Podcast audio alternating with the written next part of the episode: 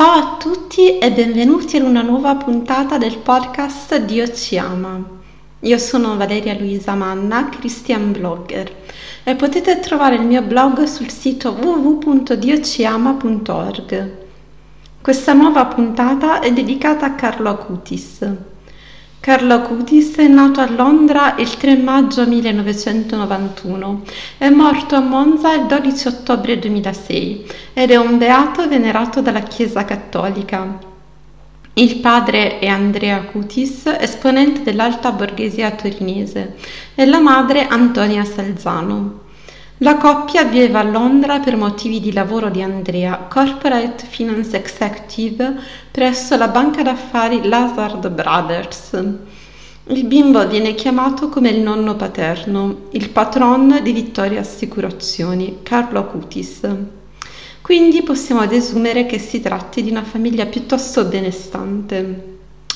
Ma, tornando a Carlo Acutis, cosa rendeva questo bambino così speciale? Fin da piccolo visse la fede in ogni aspetto della propria vita. La fede gli è stata trasmessa dalla sua bambinaia polacca molto cattolica. Infatti i genitori erano tiepidi praticanti, anche se la madre Antonia Salzano, spronata dalla fede del bambino, si iscrisse alla facoltà di teologia e riscoprì la sua spiritualità cristiana in età matura. Carlo, ci racconta la sua mamma, fin dai 3-4 anni voleva entrare in ogni chiesa che vedeva e raccoglieva fiorellini per la Madonna. A soli sette anni si è accostato alla prima comunione, ricevuta con un permesso speciale. La sua devozione infatti era rivolta in particolare all'Eucaristia, che amava chiamare la mia autostrada per il cielo ma era anche molto devoto alla Madonna, infatti questa devozione lo portava quotidianamente a recitare il Santo Rosario.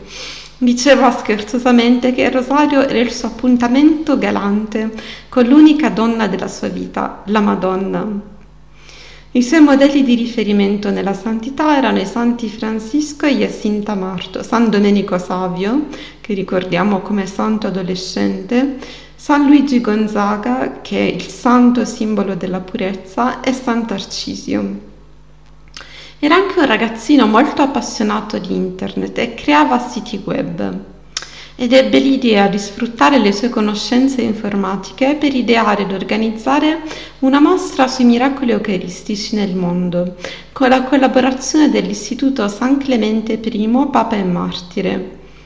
Tale mostra, ospitata nelle parrocchie che ne fanno richiesta e presente anche online, è già stata ospitata in tutti i cinque continenti, solo negli Stati Uniti d'America in quasi 10.000 parrocchie, nel resto del mondo in centinaia di parrocchie e in alcuni tra i santuari mariani più famosi, come ad esempio Fatima, Lourdes e Guadalupe. Nel 2006 Carlo Acutis si ammalò improvvisamente di leucemia fulminante, a causa della quale morì il 12 ottobre, in soli tre giorni, presso l'ospedale San Gerardo di Monza, dopo aver offerto le sue sofferenze per il Papa e per la Chiesa e per non fare il purgatorio e andare direttamente in paradiso. Fu sepolto, secondo il suo desiderio, nel cimitero di Assisi, dove rimase fino alla traslazione nel santuario della spoliazione, nella stessa città, dove si trovava dal 6 aprile 2019. Oggi ci sono più di 200 siti e blog che parlano di lui in diverse lingue. Le storie di conversione legate a lui avvenute dopo la sua morte sono già molte. I genitori ricevono lettere e richieste di preghiera che arrivano da ogni parte del mondo e molto di questo materiale è stato raccolto nella fase diocesana di beatificazione. Ai fini della beatificazione la Chiesa Cattolica ritiene necessario un miracolo per intercessione nel caso di Carlo Acutis ha ritenuto miracolosa la guarigione di Mattias, un bambino brasiliano di 6 anni affetto da una grave malformazione del pancreas. Il 12 ottobre 2010, nella chiesa brasiliana di San Sebastiano, di cui era parroco padre Marcello Tenorio, era in corso la benedizione con una reliquia di Carlo Acutis, molto conosciuto già allora. Mattias, a causa della sua malattia, rimetteva sia gli alimenti solidi che le bevande e il deperimento organico conseguente faceva temere per la sua vita. Quando fu il suo turno di toccare la reliquia, chiese, su suggerimento del nonno che lo accompagnava, la grazia di non rimettere più. Da quel momento il fenomeno cessò. Nel febbraio 2011 il bambino fu sottoposto a una serie di esami, nei quali risultò che la malattia era scomparsa e il suo pancreas era tornato normale. La guarigione istantanea, completa e duratura è stata ritenuta inspiegabile alla luce delle attuali conoscenze mediche. La celebrazione della beatificazione è avvenuta ad Assisi il 10 ottobre 2020 ed è stata presieduta dal cardinale Agostino Vallini. Il giorno a lui dedicato è il 12 ottobre, giorno della sua nascita in cielo. Cosa mi piace di questo beato e cosa mi fa riflettere? Innanzitutto mi piacciono due sue frasi.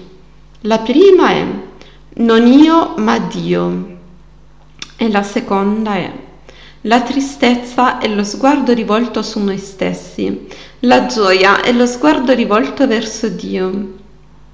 Sono frasi estremamente sagge per un giovane di 15 anni e sono molto vere Infatti rimuginare su di noi, sui nostri errori, sulla nostra pochezza ci rende infelici. Rivolgere invece lo sguardo a Dio che amore, tenerezza, misericordia, perdono e perfezione ci può rendere molto più gioiosi. L'introversione causa tristezza, l'estroversione, in particolare verso Dio che è santità e luce, ci può aiutare molto. Per trovare la nostra quotidiana felicità eh, possiamo seguire l'esempio di Carlo Acutis. Infatti, egli trovava la sua felicità nella messa quotidiana, assieme alla Santa Comunione quotidiana e nel Rosario. Inoltre mi colpisce il modo in cui questo giovane ha affrontato la malattia, che gli dava atroci dolori non si lamentava quasi mai, era molto quieto e quando le infermiere gli chiedevano come stava e se voleva degli antidolorifici, Carlo rispondeva semplicemente c'è chi sta peggio di me.